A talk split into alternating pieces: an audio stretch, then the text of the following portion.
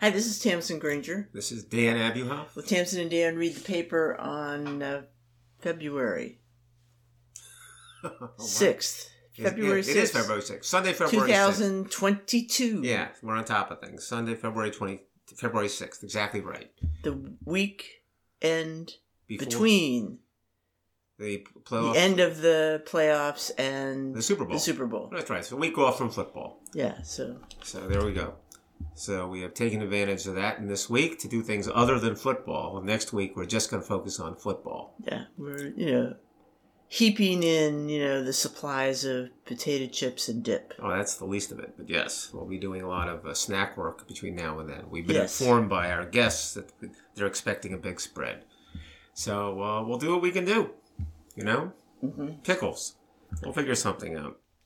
But uh, listen, we went to the theater this week to New York. We actually went to New York and went to the It was theater. a harrowing affair. Uh, we got what is harrowing because our timing was tight. There, there was nothing harrowing Right. beyond that. You, you had a uh, basketball game. Right, I had to coach a basketball game, but we uh, And then we to- had to zoom into Manhattan. Well, it's interesting. We were able to leave at like From five fifteen Pennsylvania. for five fifteen and five twenty, and traffic being what it is, uh, we're able to get in In the rain. for a seven thirty curtain. We made it. Well, we had to get there before 7.30 because of all the checking your, Hullabaloo.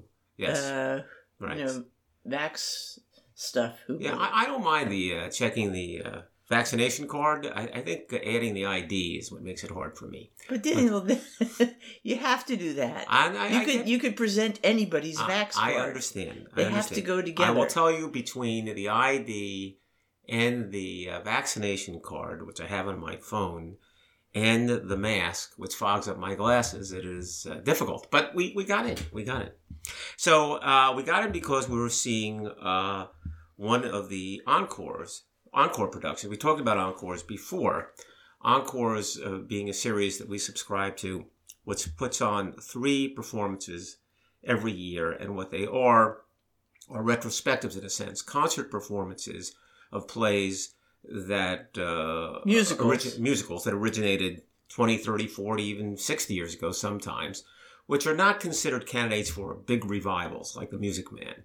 Smaller than that, but ones that they think are worth seeing. And therefore, they do a, a, a very sophisticated or advanced concert performance, if you will.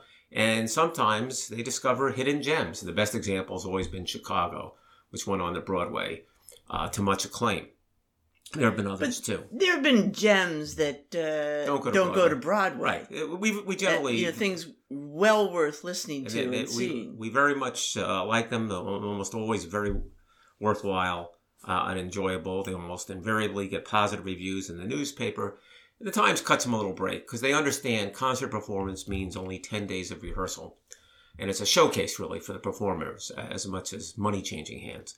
So um, that, that's at City Center. And so the first play in this series, the first one this season, uh, The Tap Dance Kid. And um, that is a play that was first shown, uh, first was on Broadway in 1983. And it's the story of uh, a kid about 10, 12 years old uh, who wants more than anything in the world uh, to tap dance. And this causes conflict within his family.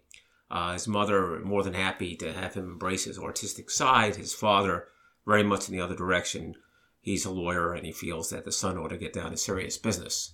Um, well, but the mother supports the father too. yeah, and, and there's, there's a family dynamic She there. feels he ought to. yes. Well, listen, I think, uh, I don't mean to cut you off, but all I'm saying is this eight words on your part of mine have already advanced the exploration on the subject more than the entire play. well, it's a play Yeah. that, when it was originally presented, took Yeah. place in the '80s, yeah. and it's about conflicts with you know parents' uh, plans and hopes for their children, and you know uh, contemporary Right. uh, feelings about how Right. you want to live and Right. be, and et, et cetera. It's a, it's a clashing of uh, age groups, genders, I- I- whatever. I It- it's an African American family. Yeah, Okay. right, So for some reason they changed it back. They presented it at 1950s. Encores in the 1950s. Yeah. I think hoping to um, have a better grip on real conflict. I don't know what they were thinking uh, in many areas. I mean, let me put it. Let me get because, this out because there. there's a lot of gender conflict that's more obvious. You know how women should behave Okay. in the 50s as opposed to the 80s. Before we get into the thematic discussion, let me get this out there. It wasn't any good. no, it wasn't any good. It was terrible, and it which is I've never said that perhaps of an Encore's production. Uh, and uh, New York Times felt the same way, and I'll come back to that in a second. And it- performers were fine. The performers were better than well, fine. uh, But yeah, they, I guess. they had nothing to work with. Yeah, I mean, you have, as as you might suspect from my uh, initial description, there's tap dancing, um, and some of the tap dancing is fun to watch. I, you know, I I- I don't mind reporting. I feel obligated to report that the tap dance kid uh, isn't really much of a tap dancer, and and I don't mean to be mean to a child, so we're not going to dwell on it. But but I will say that one of the reasons that the show attracted some positive notices years ago was Savion Glover was a tap dance kid. And of course, he's a great tap dancer. And I'm sure that that added a lot. And uh, they decided to do this show, as another article in the Times tells us, before they cast that part this year. And they had trouble casting the part. And they Because kids don't tap and they said they actually cast someone who didn't really tap dance and decided they'd teach them in a few weeks. So uh, that didn't work so well. But the uh, it was the dialogue was clunky. The whole progression of scenes was clunky. The music was not good. The music's by Henry Krieger, who later wrote uh, Dreamgirls. Um, So that doesn't make was any sense. It doesn't make any sense. But it, its collaboration is the key. He had a different lyricist there. He worked with Michael Bennett there for again. Dreamgirls. for Dreamgirls. I, I can't take that apart. I know what I saw. I know what I heard. Um, and uh, it just was flat, It was one forgettable song after another. flat. And so, and here, here's a funny thing about this. So the Times says that uh, Jesse Green writes the review, their main theater reviewer, says for a show about the excitement of dance, the pace is languid, which I think is a, a fair statement. His it's his headline about it was shuffling, then stumbling. But here's a funny thing. Here's the way he starts his review. He's he talks about the the number at the end of the show, which is uh, a number uh, by Joshua Henry, uh, who uh, is the father, and he's sort of a Who scold. plays the father. plays the father, and he's a scold the entire time, and um, He's very and, and, and he and he gives some very emotive uh, song, over the top song, as the eleven o'clock number. And uh, what Jesse Green says is, it's an astonishing performance in the best way, hard to watch. If only William, played by Josh Henry, were the main character, it might even make sense at the at the end of a lighthearted story. But he's not, and it doesn't and it's from a different plane. Here, let me give you a very strange perspective on that. We had a parking issue, so we actually had to leave before the end of the show, just a few minutes before the end of the show, and before that number, because our lot was going to close at 10 or something, right? And there was no way to anticipate that that character or any character was going to do anything emotive or serious. And I actually had turned to Tamsin before we left and I said to her, I don't understand why Joshua Henry is in this show. He did nothing. He's done nothing all night. He was a star of Carousel. He's a recognized musical talent. It doesn't make any sense to me. And we found out the next morning why he's in the show. But it, it just, it was crazy. It was, cra- didn't make any sense, right? Fair enough? right. So it didn't compute. So we always have a funny parking story about this, although we didn't get to see the, the 11 big o'clock number. number. which we could not have uh, contemplated in a million years. So um, that was a disappointment, but you know, no tragedy. Interesting to get into New York once in a while. Yeah, it was, and it was still empty. I Yeah. mean, that's part of the problem. I, I assume that's why the parking lot was closing at 10. Yeah, yeah. There's New York's a little there. funny these days because this this is a, a parking lot which is a block away from city center. So you know, how can you have a business where here's what we'll do: we'll close before the performances end. Uh, you're not going to get a lot of people in the lot, and they did not have a lot of people in the lot. Okay, so that was that. Uh, we also saw a movie this week on the big screen in our living room. Uh, we saw uh, The Hand of God. Um, which is a semi autobiographical film by Paolo Sorrentino, an Italian film with subtitles. Um, and uh, he's a great director. Um, and a great movie uh, by him, The Great Beauties, one of the best movies I've ever seen. It, it, it, you still think that way about it? I do, I do. But I have to say, Yeah. uh, I don't know anybody I've recommended it to who feels the same way. Right, but I feel the same way. If that me- Okay. means anything to you, Well, I, I didn't even recommend it to you. I dragged you to it. I Yeah. saw it on my own. didn't you hear some of the music too, or something? No, I I saw it by myself. I was and I was. Oh, really? Yes, I saw it you by saw- myself, Yeah. and uh, and I was just overwhelmed by the the music, Right. And so maybe that's what you remember. And I actually, you know, Drag me to it. So, so you and I And saw then I- it. That was the second time you had seen Yes. it. Oh, I remember. and I would see it a zillion times. Oh, it's a beautiful. It's but a I recommended to movie. people, and they were furious with me, It's like a- like you and Pig. Yeah. and oh, it Pig, was- Pig being a movie, so we're clear on that. Uh, yes. So I mean, it was a beautiful movie, beautiful music, beautiful. Overwhelming. Yeah, and- overwhelming uh, just- artistic experience. And i'm not you know the most artistic artistic guy in the world. And uh, it was great. So this film takes place in naples. It is sort of the story uh, sorrentino's upbringing. Uh, and it has some elements that are reminiscent of the great beauty in that it's beautifully shot very evocative of italy uh, has some very interesting music uh, but not the same thing right No, yeah no. a little But it was, you know, but it was fun. It was, it was interesting. Yeah. Of course, it has all, you know, you want, you love seeing Italy. You love seeing, Right. you know, families gathered eating under the trees in Italy. All, I mean, that just seems to be the quintessential movie scene. Right. Um, and, but it's it's odd. It's funny. It's um, it's um, you know, people are not always cosmetic. No. And uh, they're not necessarily, I mean, it's just crazy. It's crazy in, in many, many ways. And, uh, but not crazy like Fellini, although Fellini is well, mentioned it, it, quite a lot. and it gets compared to Fellini because Fellini made Amarcord, which was a story of his early upbringing. um, Uh, but everyone recognizes it's a very different deal. Did you realize that you know Antonio uh, Capuano, who was identified in the movie as a mentor uh, of the uh, character, the main character who wants to be a filmmaker,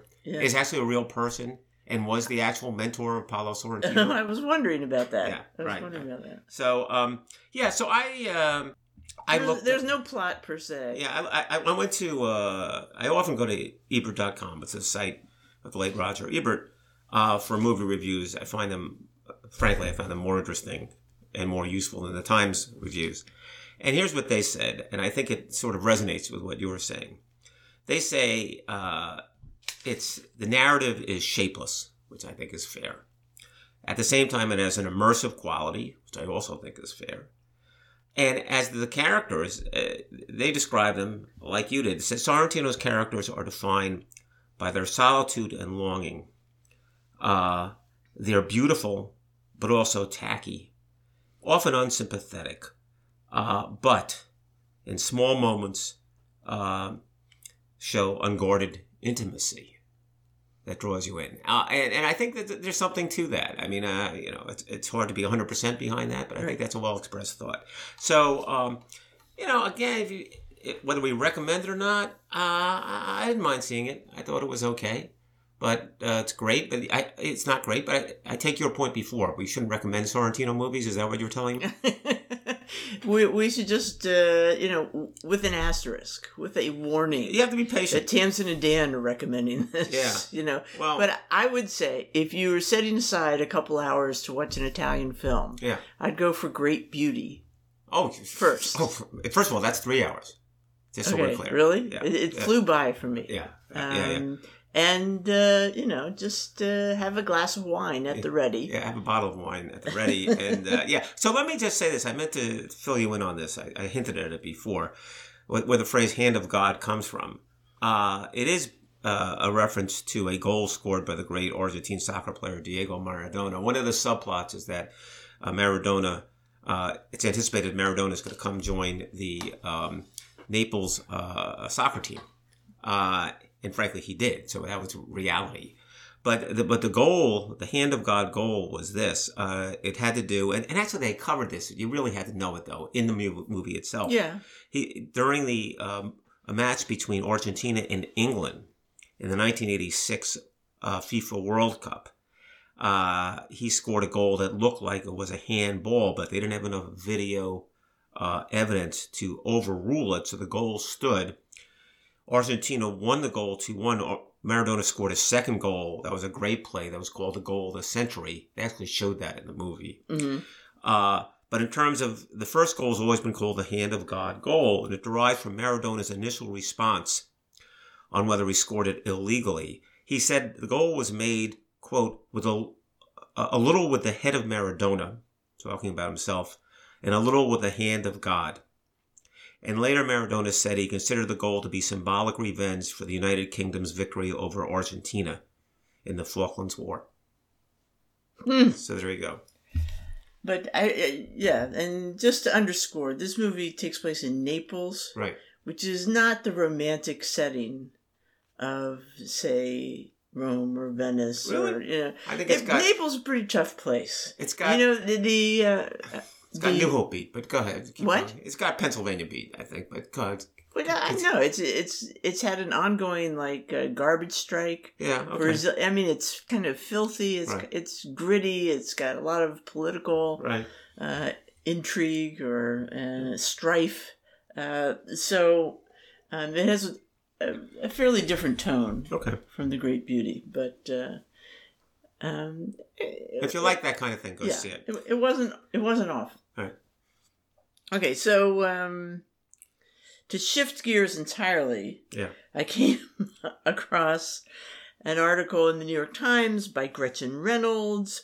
What the active grandparents po- hypothesis can tell us about aging well. Yeah. So you're familiar with the active grandparents hypothesis, No, I'm not. No. also referred to as the grandmother theory. Okay. Right. Um, and the idea is uh, it has to do with women live beyond menopause Yeah. to help ensure successive generations thrive. Because you could say, you know, once uh, women are over the childbearing years, what's the point? Really? People say that? That's a well, thing? I, I don't know, but I mean, in um, in certain little bit- species, in certain species, that's the case. it's a little narrow you know, but- to me, for me, but go ahead. Fine. use it or lose it. Right. You, Okay. know, I- move I- on. I- I get the idea. I- but so the theory is here. It's the grandmother theory. Yeah. Um, mothers provide food for children, Yeah. right? Then help to feed and care for the children's children. Really? Okay, so they need to um, live longer. Right. Okay. Um, primates uh, don't necessarily do that. I guess I don't know. Other primates, or, Well, forget the other primates. well, anyway, all right. So anyway, so uh, exercise is good for you. yeah. So we know that. But why is exercise good for you? Why? I mean, so you can be an active grandparent? So you can survive and be a good grandparent. Well, hold on a second. Okay. Is this an active grandmother Exercise theory? is good for us because humans need grandparents, and grandparents need to be vigorous and mobile. It's just the active grandparent theory, the active grandmother theory. It's just sort of Well, it's based on the grandmother theory. I have okay? that feeling, yeah. Because men can um, continue to reproduce Oh, is that it? far okay. longer anyway. Yeah. well, Okay. There you go. Um, but anyway, so um, they say it's interesting because, and you know, why? Part of the question is why do people, why do humans live so long? All right, there are other primates, is what I was going to say, who, for instance, apes don't get nearly the exercise that some humans do. hmm We think of apes as very active, but uh, they may walk less than two and a half miles a day, whereas Yeah. modern hunter gatherers, such as the Hadza of Tanzania, clock up to, you know, like six or more miles a day. Okay. Okay? Yeah. Much more active than the apes. All right. Um, so, why? You know, why? I- and that right. is so we can be there for the grandchildren right. and uh, and exercise uh, and, just um, we know all the good things exercise does for you improves your heart health reduces risk of disease makes us feel better Yeah. uh, but here's an interesting thing Yeah. that the article mentions Mhm. and that is that exercise as stress tears muscles and strains blood vessels and Mm. Organs Mhm. in response, your cell- cellular mechanisms fix the tears and strains and end up overbuilding the affected parts. Yeah, that's how you build muscle. So, right. I'm on to So, what doesn't kill you makes you stronger. yeah, right. All right. Uh, it's like the it's the spilled coffee theory. So you, you spill a couple of drips of coffee on the floor, and then you end up wiping up the floor, and the floor is cleaner than it was to begin with. Oh, okay. Okay. Yeah. So um so anyway, uh we um you know, this is why we got to exercise. This exercise helps us to live longer so we can be there for the grandchildren. But, you know, I still don't quite Right. I don't quite totally understand. What? You know, I mean because grandchildren grandparents aren't always in the position to literally do that. Oh, it doesn't. It's not that precise, Tamsin. It's, Okay. It's, okay. It's, it's a general thing, and it's kind of made up anyway. But the, the fact is, It's very made up. it's, it's, Well, a, you know what? it's a nice it's fable, it's to counter all these uh, articles lately that say exercise doesn't help you lose weight, so why bother? Uh, first of all, you always say that, but that, that, that's not what the articles say. That's exactly what the No, articles it's not. say. It's not. Uh, so uh, they just say it's not the a panacea. It's a little bit different. No, it's not that at all. No, I'm telling you, Tamsin. Oh, you're you're the article 100% that wrong. you're thinking of is one that had to do with an extreme weight loss situation. No, no, no, no, no, no, no. It, it has to do with that. Uh, you know, exercise um, responds to you know changes your metabolism. No, it doesn't. No, that that, that again. That is, that's the article about the extreme weight loss situation. Look, we'll go over that another time. But I'm telling you, that's it's not what you think it is. Uh, I don't think so, at least. Uh, but um, in any event, uh, I do think it's all good. I mean, if the idea, uh, you know, exercise certainly contributes your ability to be more active, and uh, I can tell you from our experience with our grandkids, that is a necessity. Right? Is that fair? I think it definitely helps to uh, be more mobile. Yeah, you, got to be able to do something. be a grandparent. Yes, because these kids are, you know, a test.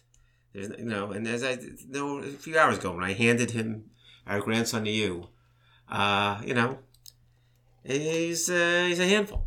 All right, so um, here's an article on uh, an, an ad that every time I see it, I shake my head and I go, "What are they doing?" And I and apparently the Times is doing the same thing. It's the ad where Matt Damon comes on screen and they show him walking through what looks like a hall of science. And he's talking about, he says, oh, you know, the most uh, troublesome word is almost, like almost making great achievements. And there's some vague references and some visuals about great achievements in exploring people, you know, climbing snow capped mountains and inventing the airplane and something else. And as he walks through this hall of science, uh, sort of illustrating these great accomplishments, he says, What these experiences show us is what we've always known from Roman times fortune favors the brave. And then they put on the screen uh, crypto.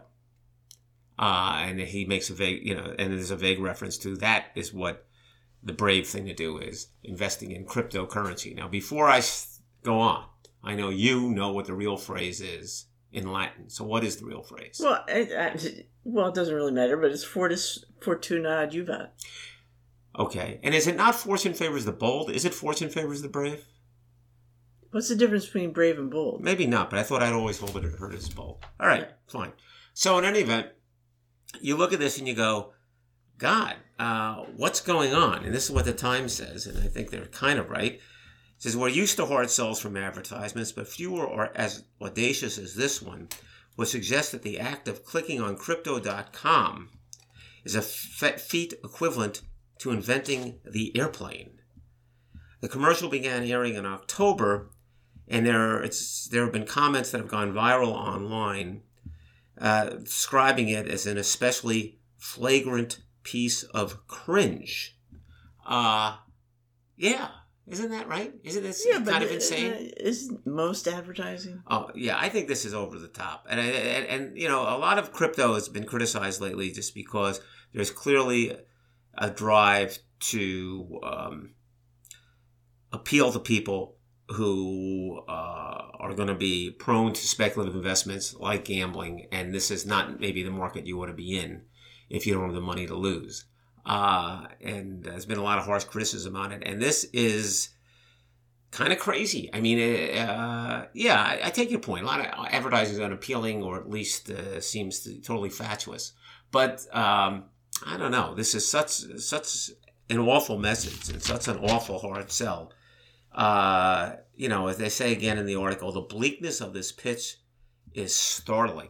Now, you know, of course, the article, because it is the New York Times, goes on to uh, see this as a harbinger of the end of mankind. This by Jody Rosen, the article is sees this as this so, says so much about our society today. It's awful, awful, awful. I think that's a little too much, but uh, this really sets me off. This article, it, it doesn't set well, you off. Well, it, it does, but uh, again, I think uh, Your expectations A lot are of low. a- advertising is, you know, it's uh, always promising you a more beautiful life, a more beautiful you. You know, from from things that don't have a, you know, any possibility Yeah. of affecting those results.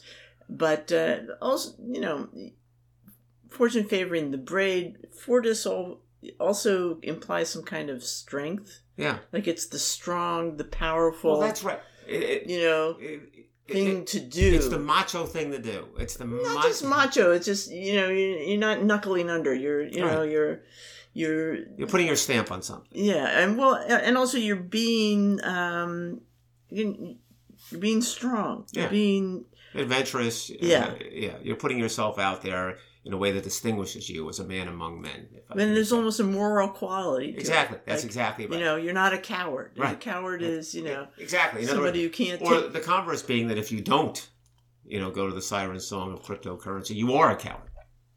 You So know, that- yeah, your so that- hesitation can be, in other words, your hesitation or your prudence right. can be equated with cowardice. hmm That's awful. Yeah. That's just. I mean, it, it bothers me to the point that I'm saying, why is Matt Damon doing this? Yeah. You know, I, it, it's just uh, brutal. Filthy lucre. Yeah, I don't think he needs the money. I don't, look, he might give it all away, but even so, awful. Okay. So I have a great article. Yeah. A great article, and it's a math article. You're- okay. you're How about this? I have the math uh, update today. scouring the world? Yeah, Well, you know, I, I I don't know.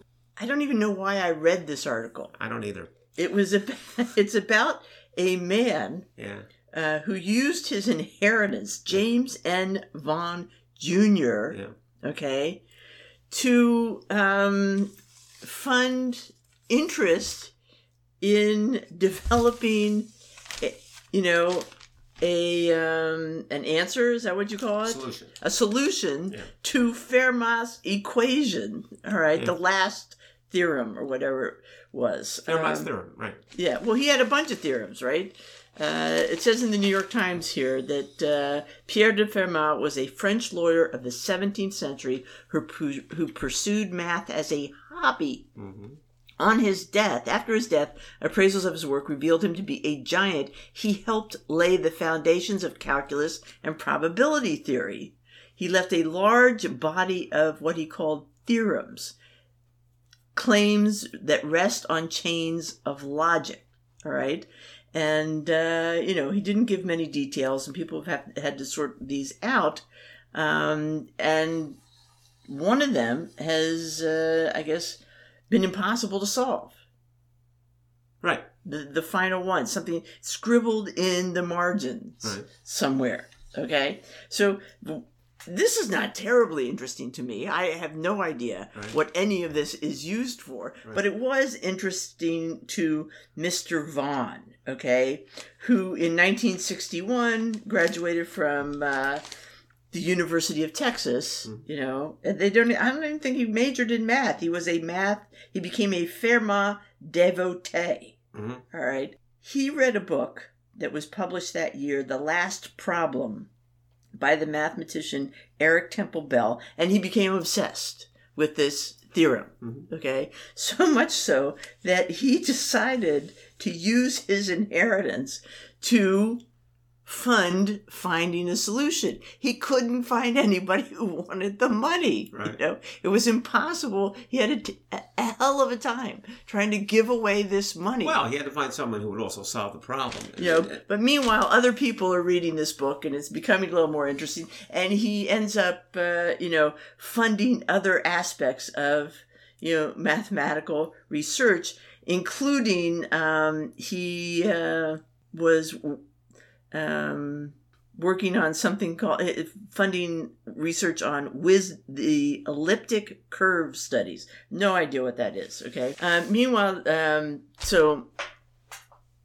uh, he, you know, he's uh, well, someone look, someone solves the problem, right? someone solved the problem. Right. Um, I, I, you know, and I've lost the thread of how. Well, how well, we're not going to describe how someone solved. Okay. problem. Anyway, so um, you know, Vaughn is funding these conferences. At one of the conferences, people meet each other, and um, you know, uh, miracles happen. And this guy Andrew Wiles After a I from England. Yeah, okay, yeah, it uh, ends up solving it, and he becomes a rock star. And it's really, you know, largely due to all this kind of groundwork done by Vaughn's.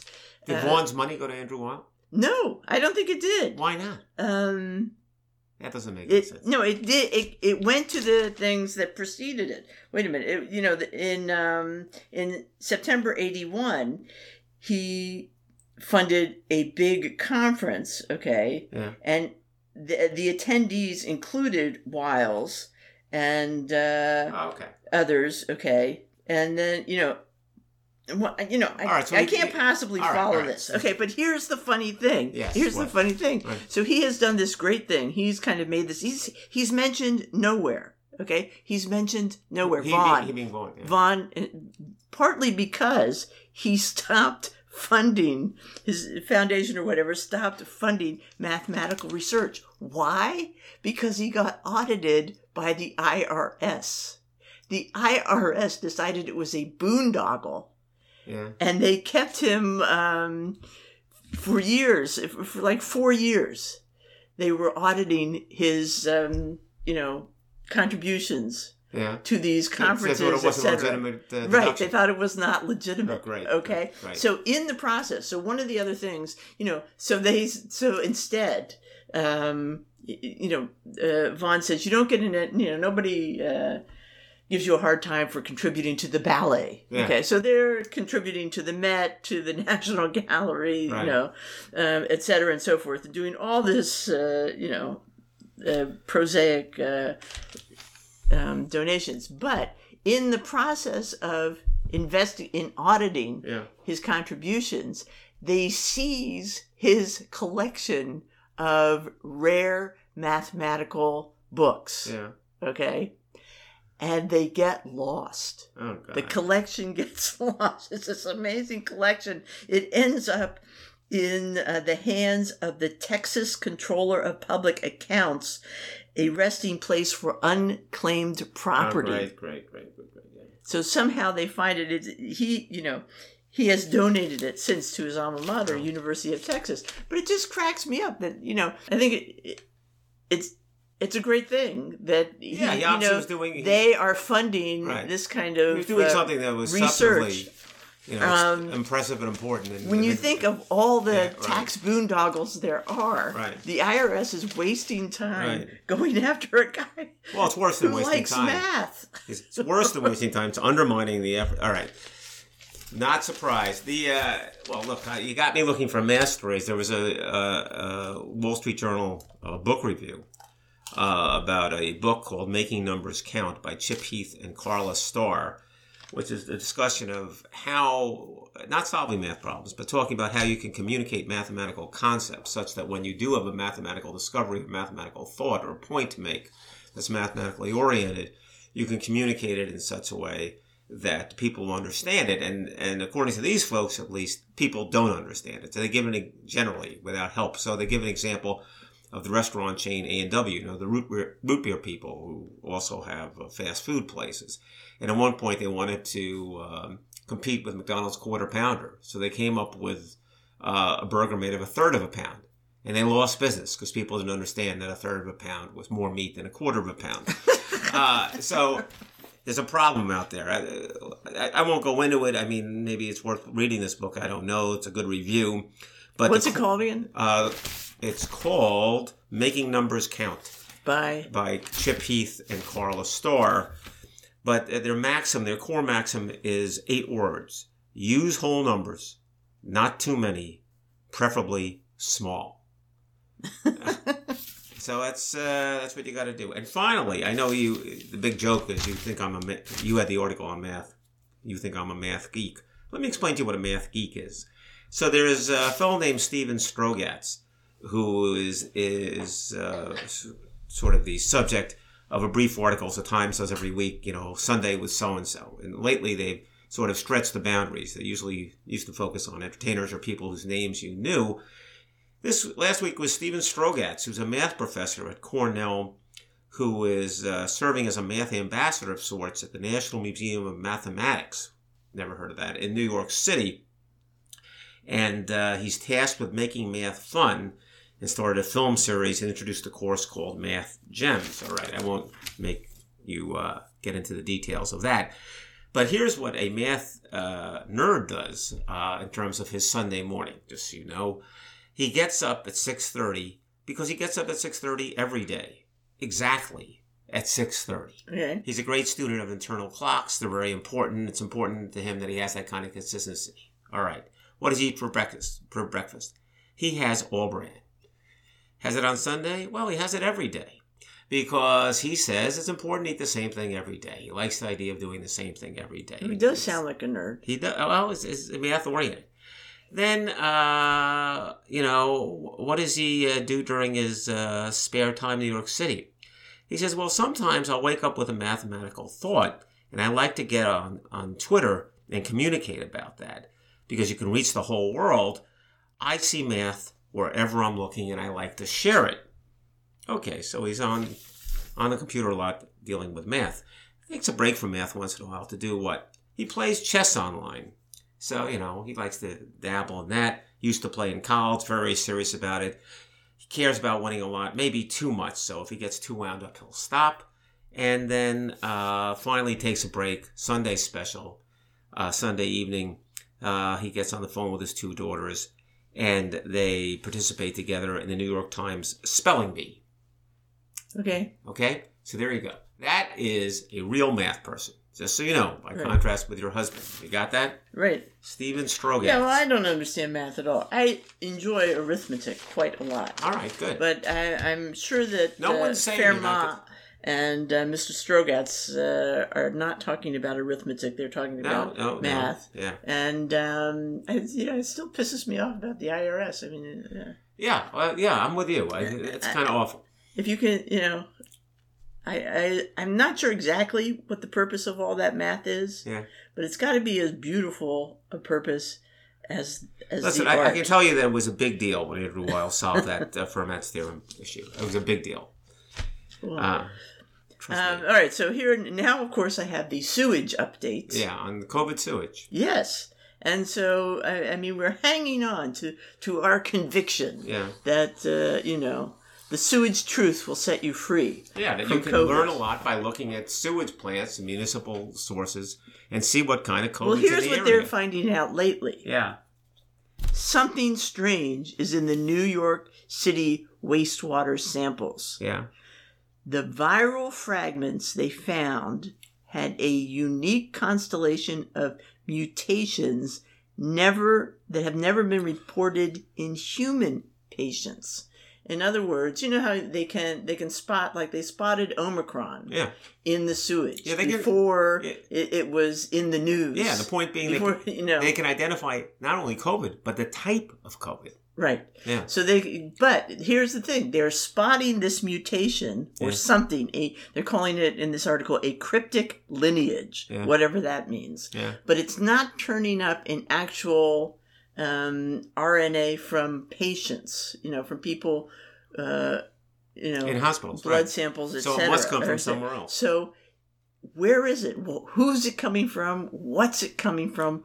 Where is it? it there are various theories. Yeah. One is that maybe it's in, it, you know, has very specific, specific small locations within New York. They thought maybe it's in something like a, um, you know, uh, what do you call healthcare facility? Mhm. You know, like a nursing home or something like that, with, with a very limited, specific uh, um, Population. population. Yeah. Okay, and so they the this uh, the head of it wrote to uh, emailed doctors and hospitals in those areas yeah. that they isolated where they're getting this information, and nobody responded to him. So he still doesn't know. Right. Uh, another theory is that it could be from animals, Right. that it's not turning up in human uh, information. But how do the animals' uh, waste get into the system?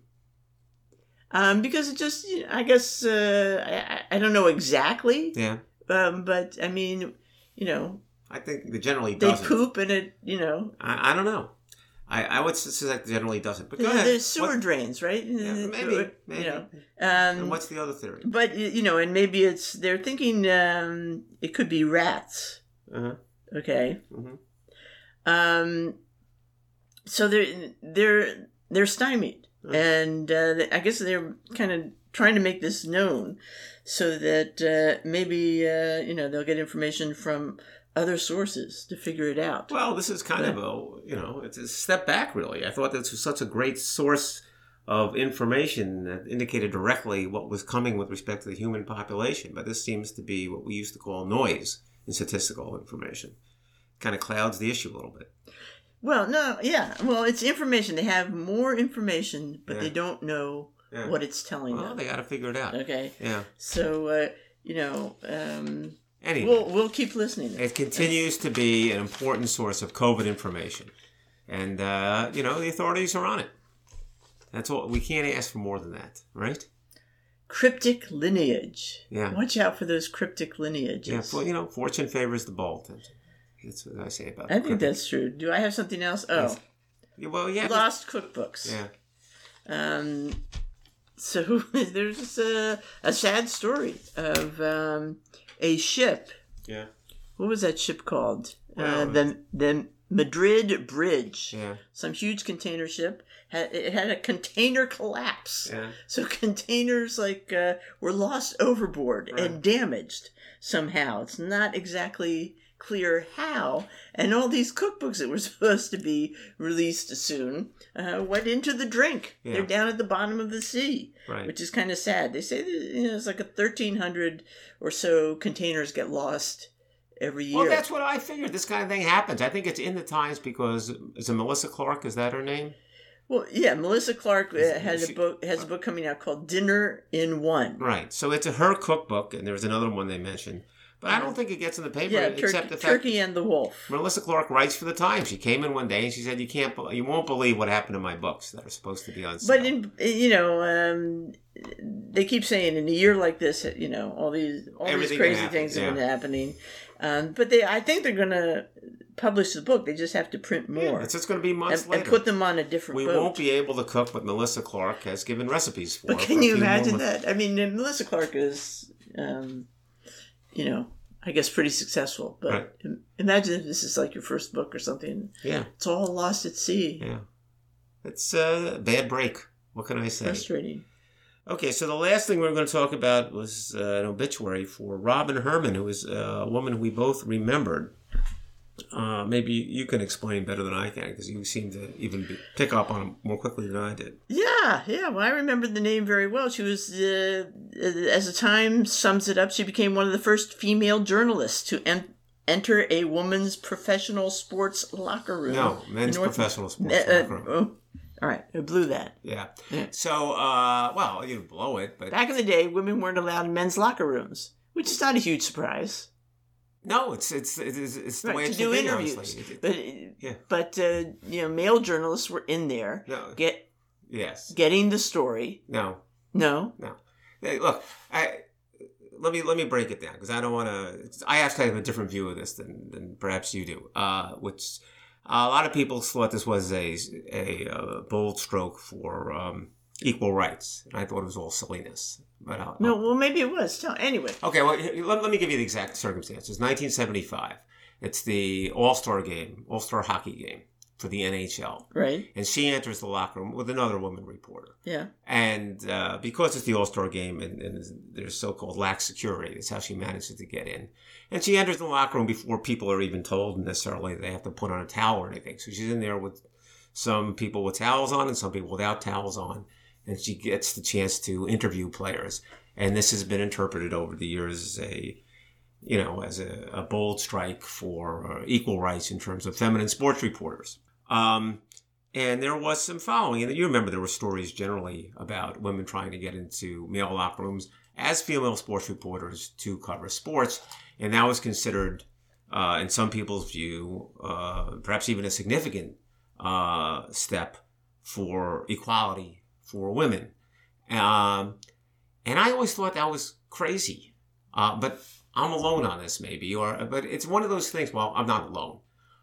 But you would thought maybe with the passes of time, I'd have mellowed out and seen it differently, or other people might have. But I don't. Because it was, number one, uh, substantively, it's a non issue. If you want to be a male or female sports writer, uh, there's nothing less interesting than talking to a hockey player right after the game. You can cover the sport much better by using your own eyes and analyzing what's going on. Those guys have nothing to say, nothing that's important, and certainly nothing that you need in the first 30 seconds. So it's kind of a phony issue to begin with if you want a reporter. But number two is, uh, all you're talking about is, you know, can they walk in while the guys are showering or in the locker room? And I'd say, no, of course not. I mean, in, the same way, if it was a women's locker room, you wouldn't want the guys wandering around. It doesn't make any sense. What you do, all you needed, and it's a matter of uh, just logistics, is having what they have now is a second so-called locker room or a second so-called space where the men make themselves available, but they're not in the shower and they're decent. All right. Well, I'm I'm fascinated to have your opinion on all of this. thank you. Thank you. Regardless, uh, she, she gained notoriety She by uh, going in with another uh, female reporter to a locker room Yeah. and uh, conducting an interview. Right. All right. And the, the quite, you know, um, hoopla ensued. Yes, it did. It was a big And- deal at the time. And she interviewed uh, um, Dennis Potvin, uh, yeah, he's a hockey player. and somebody yanked his towel away. It doesn't surprise me. I mean, uh, if you say so. Anyway, whatever. And- Um, but uh, anyway, we remember her because she went to Princeton. And she, this was, happened- she was on the Daily Princetonian, right. and um, It was 1975. We were at Princeton. When that happened. Yeah. Yeah. So so it just uh, and there's a picture of her uh, around that time. She looks exactly like all the girls did at Princeton at that time. She was in one of the first classes uh, for Princeton. She entered in 1969, and I think so- she's the very first class. yeah the very, very first yeah. Yeah. Um, You, you were in the well, first. you know, but then it was always complicated because uh, yeah, it's not real clear. Uh, Look, you were it, it- you were really in the first class Anyway. Princeton, but she was in, in the first small group of women who were allowed to enter the So it just brought back some memories. Yeah. Just uh, thinking about uh, what a you know big deal this was. It was a huge And looking deal. at her, It was a she did not spend her life in sports uh, No, reporting or reporting at all. No, she um, she wrote books. She was the assistant dean of uh, communication at the Harvard Public health. public health. Yeah, I mean, she um, She she, was also an it. artist. She was, so uh, um, so she had a full life. Yeah, nothing ahead of, uh, against Robin Herman, but it was just one of those moments in time and one of those hot button issues, the zeitgeist, if you, as we call it. And people reacted, you know, flames uh, swirled around this like it was a huge deal. And I thought it was weird then. And you would think with the passage of time, I may have seen with a greater perspective that it was a big deal, but I don't think it was. I think it wasn't. All right, I, I was trying to um, kind of mollify that blow I'm sorry. because Sorry to disappoint. you know, um, you know, don't speak ill of the dead. I'm not speaking ill of her. well, you kind of are. I- Okay, I- I'm not so speaking- no. let all right. So on that note, not speaking ill of her. let's move on. I'm just it just, it just is amazing that was a big deal. Okay, yes. So uh, that's all we have for this week. Next week, speaking of big deals, the Super Bowl. We'll be preparing for that. And uh, are we actually going to do this on the Super Bowl? Maybe we are. Yeah, Super Sunday. Yeah. But we'll do a morning show. Yeah, we'll do a morning show. We'll be, be because we'll be too buzzed. You know, if we do it during. We'll the too be we'll be too busy, you know, making the chips and dips, making the snacks. Yes. conning the queso. Yeah, in the queso and, and dealing with uh, and doing some active grandparenting. Oh, please. All right, so that's all we got for today. This is Tamsin Granger. And Dan Abuhoff. Tamsin and Dan read the papers. See you next week.